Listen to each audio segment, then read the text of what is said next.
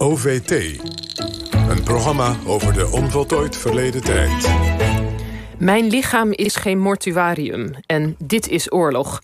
Zo riepen jonge Poolse vrouwen de afgelopen weken tijdens de talloze demonstraties tegen de nog verdere aanscherping van de extreme anti-abortuswetgeving in het land.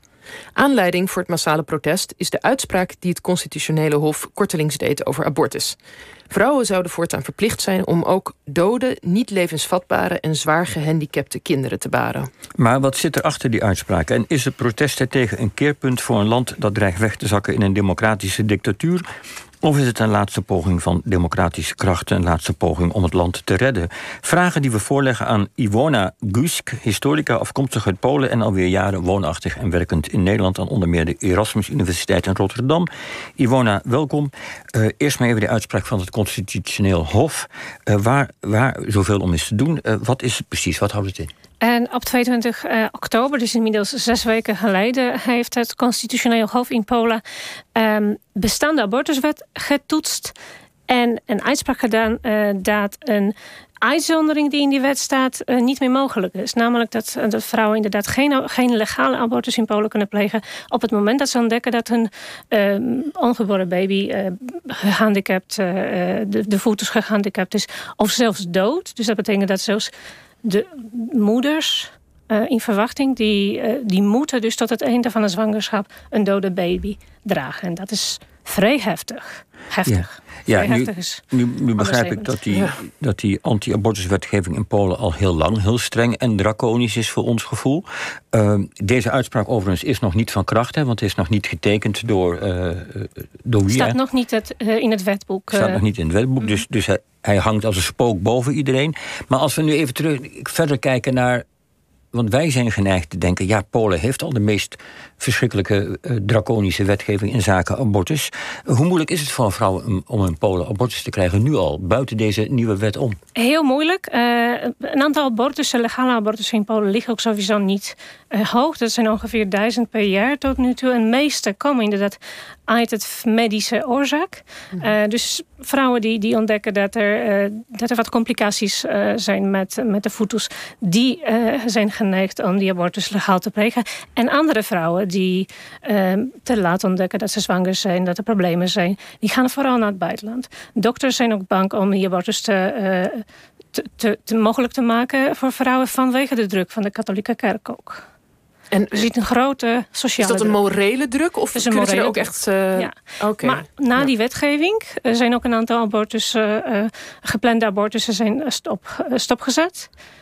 Want zolang die wet nog niet in het wetboek staat, is het niet geldig. Maar tegelijkertijd zijn de ziekenhuizen ook wel bang voor juridische consequenties. Precies, ja. En die strenge abortuspraktijk in Polen, hoe lang bestaat die al? Uh, in huidige wetgeving eh, stamt uit 1993.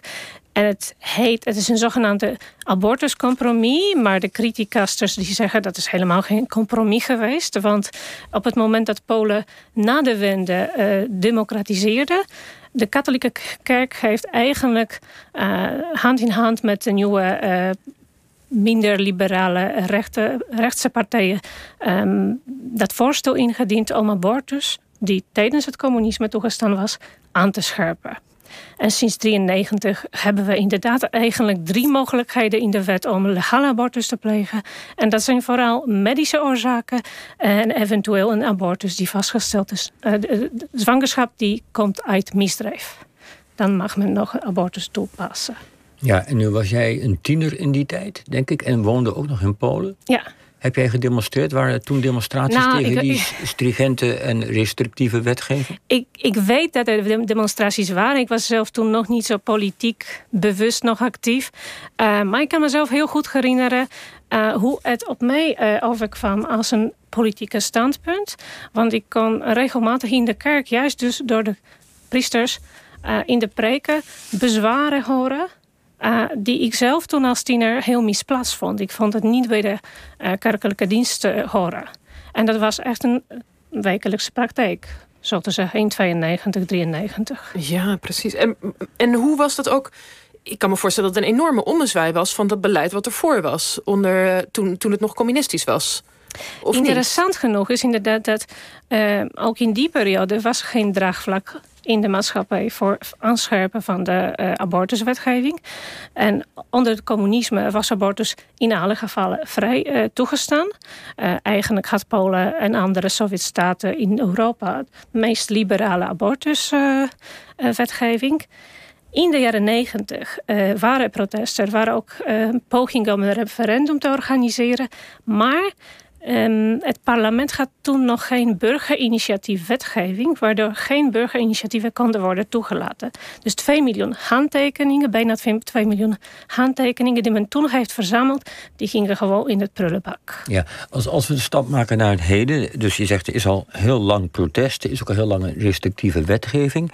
Als we nu kijken dat deze regeringspartij, Recht en Rechtvaardigheid, eh, een conservatieve, uitermate conservatieve partij, um, Waarom wil hij dit? Dit nog verder aanscherpen? Heb je enig Kun je nou, ons uitleggen eh, wat daarachter zit? Zit daar iets achter? ja, er zit een bepaalde eh, continuïteit sowieso. Want uh, de uh, PiS-partij heeft eigenlijk... De, de, de, parlementariërs van de PiS hebben eigenlijk altijd een anti-abortus standpunt in hun programma gehouden. Dat heeft te maken ook met de coalitie die zij sluiten met de katholieke kerk. Dus die, ze, ze, ze positioneren zich als morele rieders van, de katholieke, van het katholieke geloof in Polen.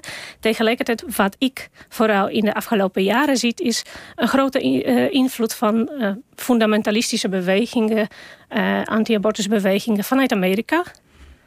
dus ook vanuit die kringen wordt men op internationaal niveau samengewerkt.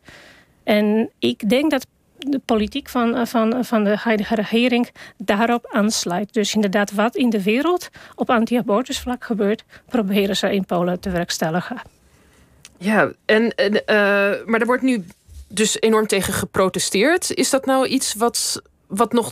Hoe zie jij dit? Is dit inderdaad een soort laatste stuip van, van protesten die al die decennia er zijn elke keer? Of, of denk je dat het nog echt tot een. Tegenreactie. Nou, dit zijn, dit zijn uh, naar schatingen de grootste protesten in Polen sinds 1989. Hmm. Um, de vrouwenprotesten tegen telkens een nieuwe wetsvoorstel om abortuswet uh, aan te scherpen, lopen al sinds 2016. Dus die beweging is natuurlijk wel afgelopen jaren uh, gegroeid. Maar afgelopen weken zien we vooral dat die protesten uitbreiden en steeds meer maatschappelijke draagvlak uh, raken. Tegelijkertijd zijn dat nu, denk ik, ook geen uh, anti-abortusprotesten alleen maar. Er zijn ook protesten tegen de regering. Ja, want je, want je zegt nogal wat. Hè? Je zegt sinds 1989, mind you, dat is het jaar dat uh, nou ja, Polen mhm. natuurlijk het opneemt tegen het communisme. En het communisme uiteindelijk gaat vallen. Massale protesten. Jij zegt de protesten nu zijn ook weer heel erg massaal. Dat betekent dus dat dat nooit alleen maar feministische vrouwen kunnen zijn. Dat moet dus veel groter zijn. Kun, kun je de, de, eh, ons uitleggen wie dat zijn die nu aan het protesteren zijn? Nou, zijn dus inderdaad vooral vrouwen. Maar daarnaast zien we ook geziene eh, mannen, eh, progressieve mensen. Mensen die ook eh, moe zijn, eh, ehm, beu zijn van, van die hele situatie. Eh, die, die kijken met, met angstige ogen naar hoe de huidige regering met onze rechtsstaat omgaat. Dus dat uh, brokkelen van de rechtsstaat in Polen. Ook het feit dat het constitutioneel hof hier een rol speelt. Het hof dat ook uh, duidelijk gepolitiseerd is. Ja, want het is een onafhankelijke rechtelijke macht. Die heeft zich eindelijk door de politiek laten vertellen... Eh, door de conservatieve partij laten vertellen wat ze moet doen. Het voert veel te ver om het allemaal uit te leggen.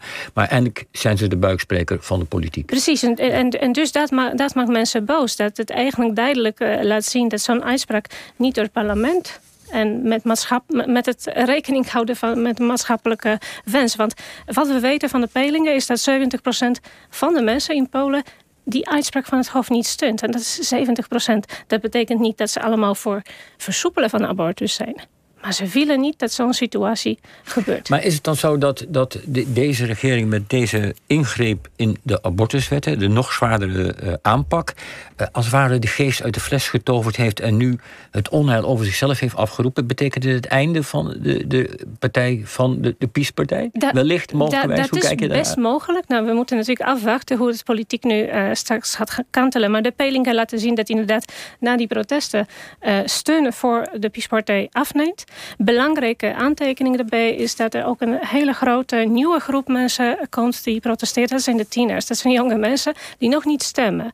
En ik vond het heel opvallend, want het is voor de eerste keer dat ik in die afgelopen jaren zoveel jonge mensen op straat heb gezien. En ja, die hardop zeggen van we willen hiermee niks mee te maken. We willen een andere Polen hebben. En ik denk als die door en die lijn wordt doorgetrokken, dat we sowieso bij de volgende verkiezingen een andere stemming-uitval krijgen. Goed, we gaan het uh, in de gaten houden. Uh, bedankt Ivona Guc voor je toelichting.